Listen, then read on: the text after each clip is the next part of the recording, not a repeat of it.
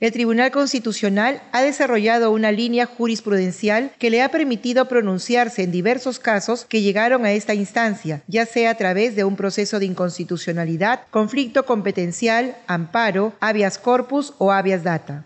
Entre los casos resueltos figura la sentencia sobre la constitucionalidad de la ley que permitió el retiro de fondo de pensiones de las AFPs, la ley que aprueba el nuevo Código Procesal Constitucional, la ley que declara en emergencia el Sistema Nacional de Salud, la ley que regula el referéndum y la ley referida a las normas relacionadas al terrorismo. También declaró inconstitucional, en parte, la ley sobre la devolución de dinero del FONAVI a los trabajadores. Además, declaró fundada la demanda competencial planteada por el Congreso de la República contra el Poder Judicial, en los que se cuestionaban procesos de amparos que impedían que el Congreso elija al defensor del pueblo, que ejerza control político sobre altos funcionarios del Estado y ejercer su función legislativa en materia de educación universitaria, caso SUNEDU. Asimismo, declaró fundadas las demandas de amparo sobre la distribución gratuita del anticonceptivo oral de emergencia a nivel nacional, la libertad de los padres para determinar el orden de los apellidos de sus hijos, la prohibición de fumar a un residente de edificio para no afectar el derecho a la salud de una vecina que padece de hipertensión arterial, el reconocimiento del derecho de acceso a energía eléctrica como un derecho social no enumerado. Además, estableció que la Administración tributaria está prohibida de aplicar intereses moratorios tras vencer el plazo legal para resolver el recurso administrativo.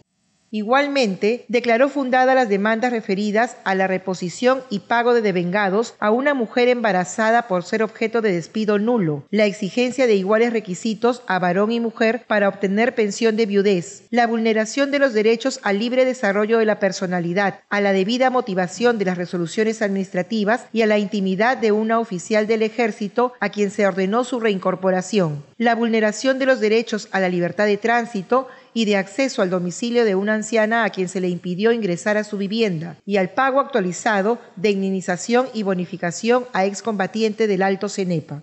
También ordenó la demolición total del muro que separa los distritos de Villa María del Triunfo y La Molina por afectar el derecho a la libertad de tránsito. Declaró improcedente la demanda de Promse contra ASI, prensa, por la rectificación de información y precisa alcance sobre el derecho al olvido y crea jurisprudencia a favor de la libertad de prensa.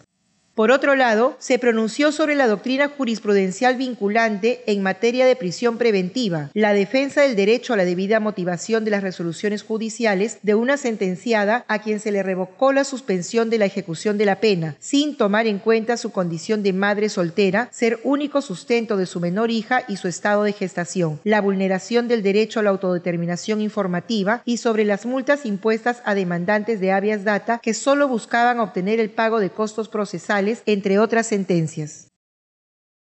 Tribunal Constitucional